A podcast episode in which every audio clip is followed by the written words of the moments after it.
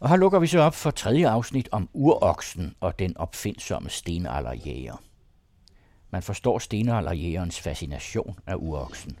Et stort, kraftigt, adræt urdyr. To meter over ryggen, med massive knogler og smuk, tykke budehår.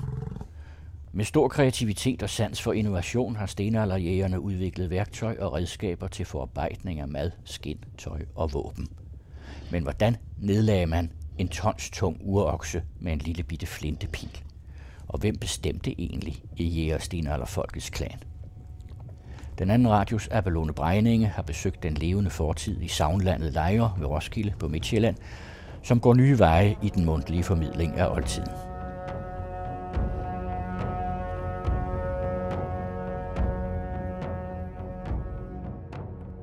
Nu har du taget din telefon frem. Hvad er du ved at lede efter?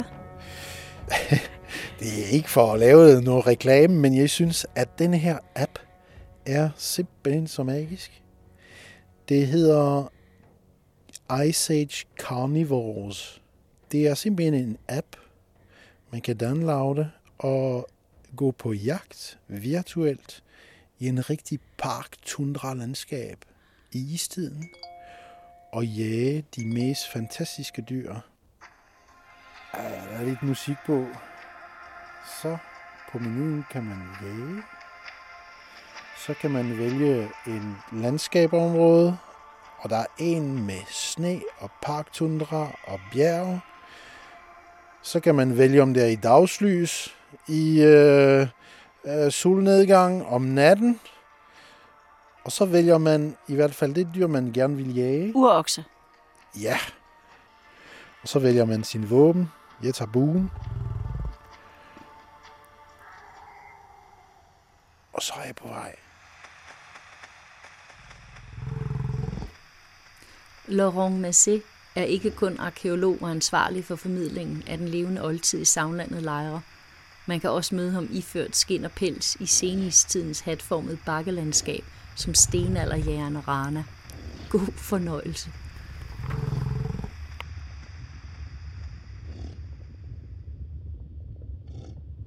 Når man er arkeolog, hvordan har man det så egentlig med det der med tid? Der... jeg ved, det er et lidt mærkeligt spørgsmål, men man dykker ned i nogle vældig store tidsperspektiver. Ja, med hensyn til øh, holdepunkter i tiden heroppe i Danmark, kan vi prøve at skære den lidt ud i pap. Altså for 15.000 år siden har vi isen lige over Danmark her. Så det vil sige, at mellem 15.000 og 9.000 før Kristus har vi nogle rensdyrjæger, der simpelthen følger efter rensdyr på vej øh, mod nord øh, om forår øh, ind over Danmark, og så på vej mod syd øh, over vinteren, øh, så de kan opholde sig i sikkerhed og i varme sammen med andre rensdyrjæger et eller andet sted i nord øh, Tyskland, hvor vi kender rigtig mange kulturer derfra.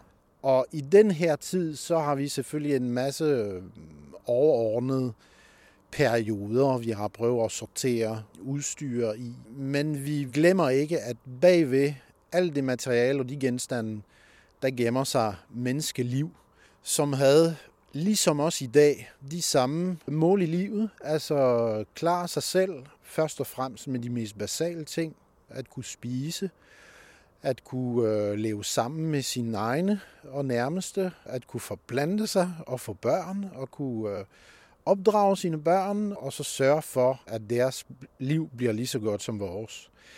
Og man kan sige, at de her helt basale øh, mål i livet er en, en, en kæmpe rød tråd. Og man kan sige, at hvis vi lever i dag, så er det takket være tusinder af generationer før os, der kunne så klare sig i alle de strabasser, der har været. Mangel på byttedyr, klimaændringer, katastrofer og alt muligt andet.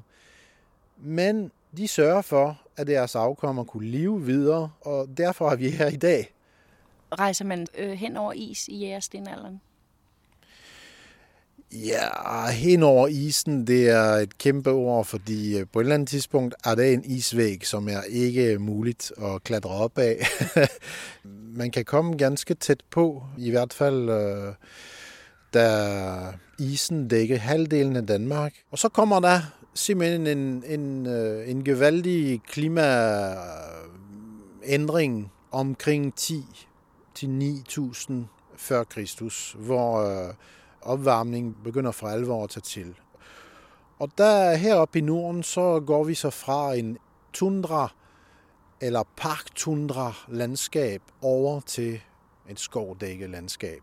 Og alt det her foregår i, i den periode, vi kalder for Maglemoseperioden, der går cirka fra 9000 før Kristus til 6500 før Kristus.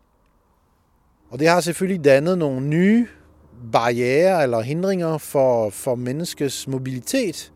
Men det har også vækket en hel del kreativitet hos dem, så de kunne nu bruge træ som materiale. Altså de kunne ikke bare nøjes med at, at afpille alle knogler og gevir fra et rensdyr og bruge dem til alt. Men de kunne også bruge nu knogler og ben og gevir til at lave nogle økser, altså gevirøkser, som retøkser eller som tværøkser, som de kunne bearbejde træet med, og dermed ja, fremstille nogle lettere fartøjer, som stammebåden, eller engang ski og sled, skøjter med ben, øh, som de kunne binde fast under fødderne. Så ski, kælk og skøjter, Ja, det kan vi føre tilbage til stenalderen. præcist. Det er en rigtig, rigtig gammel sag. Og så var der ingen grænser jo for folks vandring. Og jeg tror, at den her mobilitet, den passionerer mig også rimelig meget. Når folk er så mobile efter dyr, så bliver man nødt til at tilpasse sig og være kreativ. Så møder man også andre mennesker på sin vej. Så der sker rigtig mange ting i ældre jægerstenalder her i Danmark. Altså den ældre del af jægerstenalderen.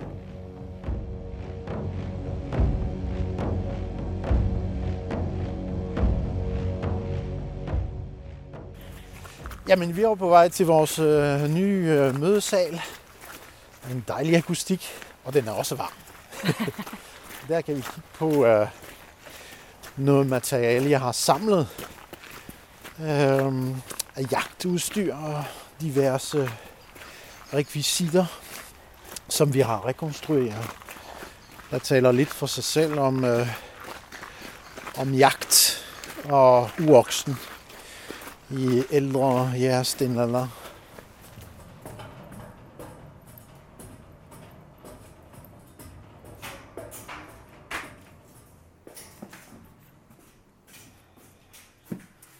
Er det ikke smukt? Fantastisk. Jeg ved, at øh, du har en karakter, som du bruger, når du formidler i savnlandet lejre, der hedder Rana. Mm-hmm. Tror du, vi kunne invitere ham på besøg og få ham til at fortælle os, hvad det betyder, øh, når han har været ude at nedlægge en urokse? Hvad det betyder for hans familie?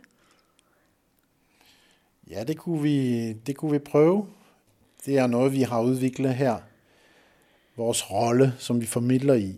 Og øh, det handler simpelthen om at konvertere øh, historisk, arkeologisk, etnografisk eller etnologiske fakta til historisk eller forhistoriske øjenvidner.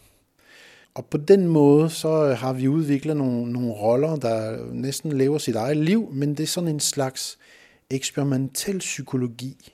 Altså vi prøver simpelthen at sætte os ind i andres fodspor for flere tusinde år siden, og forstå, øh, når vi er derude i landskabet, hvordan de kunne tænke, agere, interagere, og i det der tilfælde øh, udtrykke sig. Så øh, Rander, han er en god mand fra sådan cirka ja, øh, tidlig Malmus tid der, øh, 9 til 8000. Når nu parktundraen får flere træer, og rensdyrene kommer mere nordpå, og uroksen er på vej til Danmark fra Doggerlands brede øh, og hvide sletter, altså imellem Danmark og England, som nu var, var fri for vand.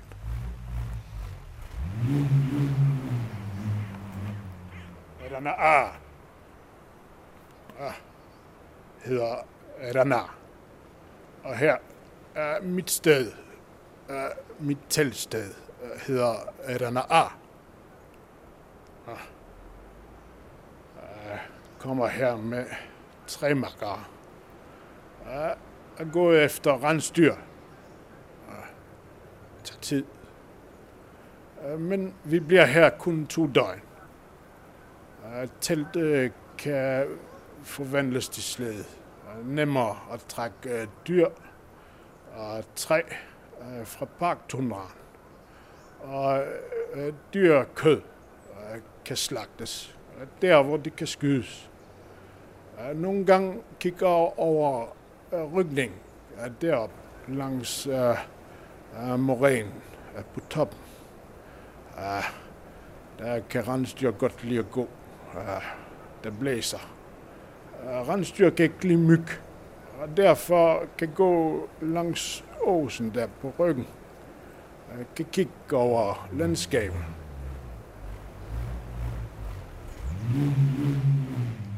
Kunne det være sådan, at, øh, at en jæger havde flere koner?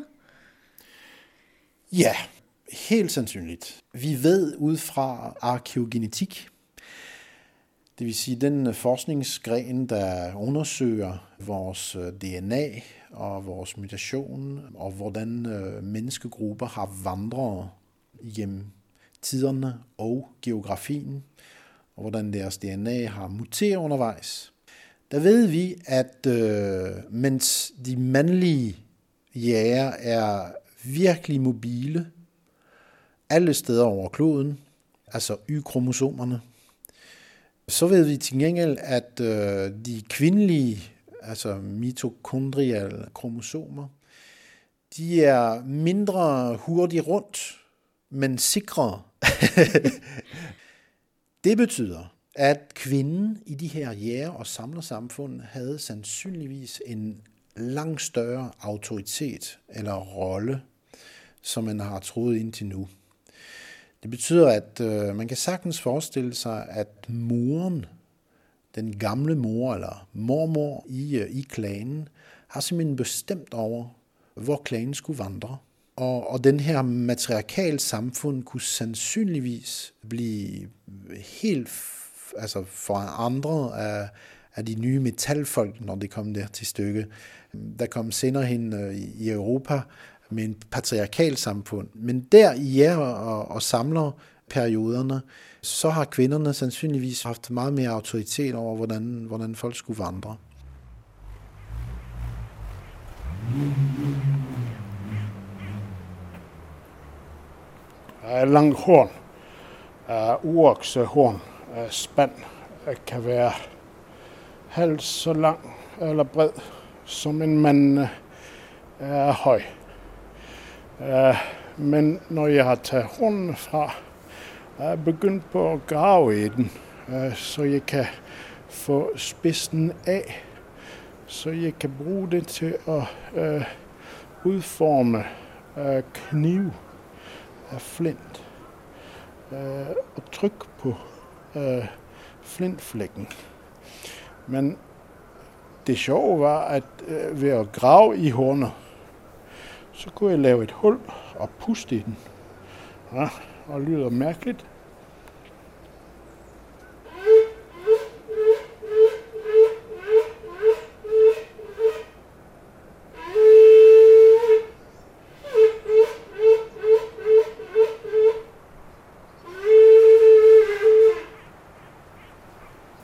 Det lyder næsten som kæmpehjort.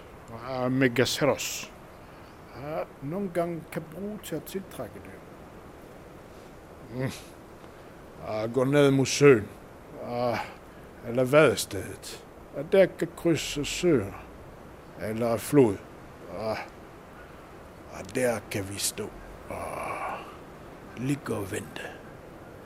Uh, nogle gange kommer stor hvid rensdyr øh, kender? Øh, hvid øh, albino-rensdyr har ikke så tyk pels, øh, kan vokse sig stort, svømmer ikke så godt, kan skyde hvid rensdyr for større pels og letter en og dække teltet med. Og ja, kommer her nu. Skal passe på at have vind og dyr for sig, Øh, så øh, dyr ikke kan lugte en.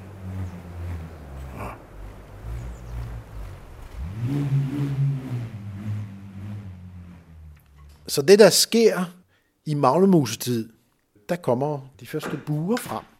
Faktisk i Danmark er vi så heldige at have de øh, bedst bevarede buer fra stenalderen i Europa. Vi har sådan en elmebue, der blev fundet i øh, Holmegård Mose i Sydsjælland. Der stammer sandsynligvis fra ja, et sted imellem 7.000 og 8.000 før Kristus, som er den ældste kendt bue, ligesom her i Danmark. Vi har uoksen, der kommer frem ind i billedet her i Danmark, takket være to fantastiske fund af uokser. Det er to steder her fra Sjælland. Den ene er fra Vi i Osager. Det andet fund fra Prejlerup, Nordvestjylland, der øh, er så nyere fra begyndelsen af 80'erne, og hvor man har fundet en meget mere kompleks kriminal scene der. I det, at man har fundet hele 14 stykker pil i det dyr, og så kan man se, at øh, de der meget smal og spidset pil, der er en, en øh, hoveden, der er sådan lidt øh, lancetformet, altså forrest i pilen, og så har man gravet en lille rille i øh, pilleskaft, pileskaft, hvor man har så indsat nogle trekantformede pil som en slags mudhage i pillesystemet. Og det hele blev så sat fast med noget birkebarktjære. Så bare det her jagtvåben fortæller rigtig, rigtig mange ting. For det første, at man har fundet rette stykker ja, pil, eller øh, fyre, eller hasle. Og øh, derefter så har man kunne mestre den her tjære fremstilling, som er en af menneskehistoriens første kunstig produktion. Det er en spændende historie i sig selv, fordi nu har vi fundet ud af, at selv taler. altså der snakker vi om omkring 70-80.000 år tilbage i tiden, kunne finde ud af selv og fremstille birkebakterier. Og det er en kemisk proces, som er temmelig indviklet i det, at man skal kunne først høste noget bark fra nogle birketræer. Man skal rulle dem sammen, så de ikke bruger for meget plads. Og så skal man kun varme dem op i en iltfattigt beholder. Og man kan sige, ja, dengang havde man nok ikke nogen ja, metaldåser eller noget, man kunne virkelig lukke tæt. Så det er sandsynligt, at den klump birkebarktjære, som man har fundet et sted i Syd-Tyskland fra neandertalertid, blev simpelthen fremstillet ved hjælp af to vildgåseæg, mm. hvor man har proppet den øverste æg med et hul i bunden med birkebarkruller, sat den ovenpå en, det nederste æg åben på toppen, og lukkede dem sammen med noget lær, halvbegravet, og simpelthen tændt båle rundt om dem, så birkebarktjæren, eller så birkebarken kunne smelte ind, øh, altså reduceres til tjære ind i ildfattigt. Og så kunne ligesom den der smeltende øh, bark løbe ned i den nederste halvbegravede æg. Øh, så det er simpelthen den første, man kunne kalde dem for den første glue, første lim, øh, altså senetråde forstærket med birkebarktjære.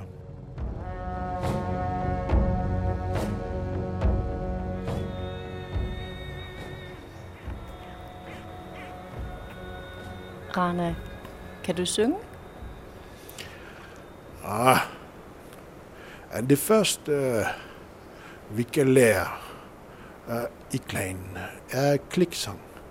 Det er sådan en sang, øh, hvor man lærer at være opmærksom på den anden jeres lyd. Og kliksang, det handler om at gentage efter at den ene siger k, ligesom en glad rensdyr. Når rensdyr er glad, siger k. Ja, så siger jeg k. Og Anja skal sige k. Ja. Og når jeg siger k, k, skal du sige k. Ja. Og jo hurtigere, jo bedre. Så betyder det, at du kan lyde ad. Ja. Eller adlyde, som det hedder i nutiden. Så siger jeg k. k,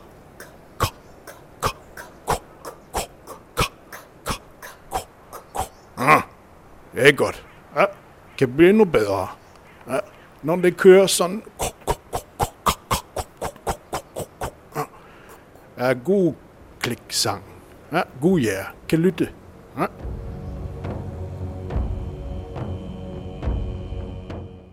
Jagtmagi, hvad har det betydet for Magle Mosejæren? Jamen, der har sandsynligvis betyder rigtig meget, men der er ikke ret mange indicier, der fortæller om det. Vi kender nogle af, af skuldbladene fra de der elgefund fra Barmosen på Lolland, hvor der bliver decideret knækket på skuldbladene. Noget, som lyder sådan lidt mærkeligt, fordi skulderblade kunne man sagtens bruge som spade, eller skære nogle fine knogleværktøjer, eller smykker ud af det. Men de blev knækket på alle dyr der. Det er noget, vi, vi kender ellers fra øh, etnologi blandt øh, arktisk og sibirske folk, øh, for eksempel, hvor vi har den såkaldte øh, tupilak. Og tupilak, det er simpelthen en, en amulet, man bærer med sig øh, som jæger, og som, øh, når man har så nedlagt et dyr, som man har dyb respekt for, så skal tupilakket først få ligesom dyrs blod før man selv begynder at smage eller skære eller slagte dyret. Så ja, vi, vi, vi kan sagtens forestille os en del ritualer og overtroiske handlinger, som jægerne skulle øh, udføre for at bringe den gode jagt igen næste gang, ikke? så de kan, de kan overleve eller leve godt. Så når man har nedlagt en urokse, hvordan har man så transporteret den? Jamen, der er en anden øh, fund fra samme periode fra øh, Barmosen på Lolland, hvor man har fundet øh, seks eller syv elgerester øh, derfra. Man har sandsynligvis øh, nedlagt dyret, skåret ekstremiteterne fra, det vil sige øh, fodben fra de fire ben, og hælden måske, der kunne sidde og hænge på skinnet, som man har ligesom flået fra dyret. Og så har man skåret nogle bestemte stykker fra dyr for at spise den, sandsynligvis på stedet, og det kan man så læse ud af nogle knivspor på, på knoglerne. Nogle knogler blev knust, så man kunne spise maven, mens den var varm, kan man sige. Og så har man taget nogle udvalgte stykker med hjem i den her kæmpe skindpræsending, man kunne bære, eller trække eller slæbe fire jager, altså i hvert fald en per ben, så man kunne, øh, man kunne transportere de der gode stykker med hjem, hvor knoglerne kunne så bruges til flere ja, værktøjer eller, eller våbenstykker.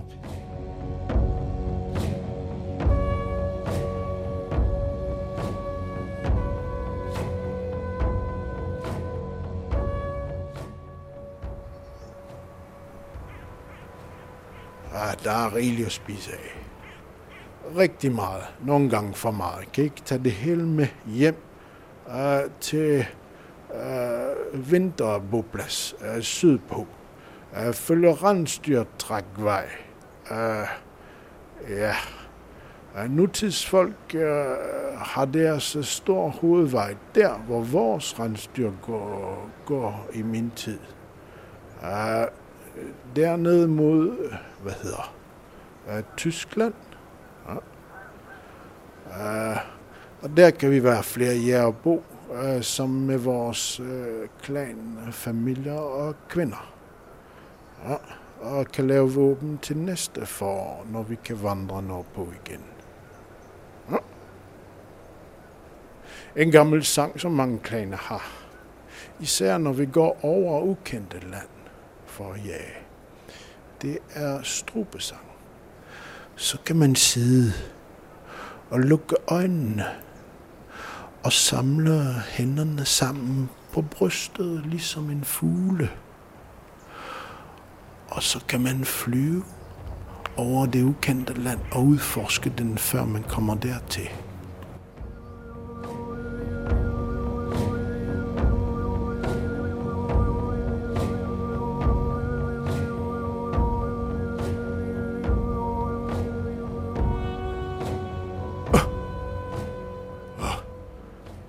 Falder man næsten om kul, hvis man synger længe. Ah, men det er godt. Ah, ja sund øh, ah, for hovedet nogle gange og samle sig sammen med strubesang. Ja, tak fordi du lyttede.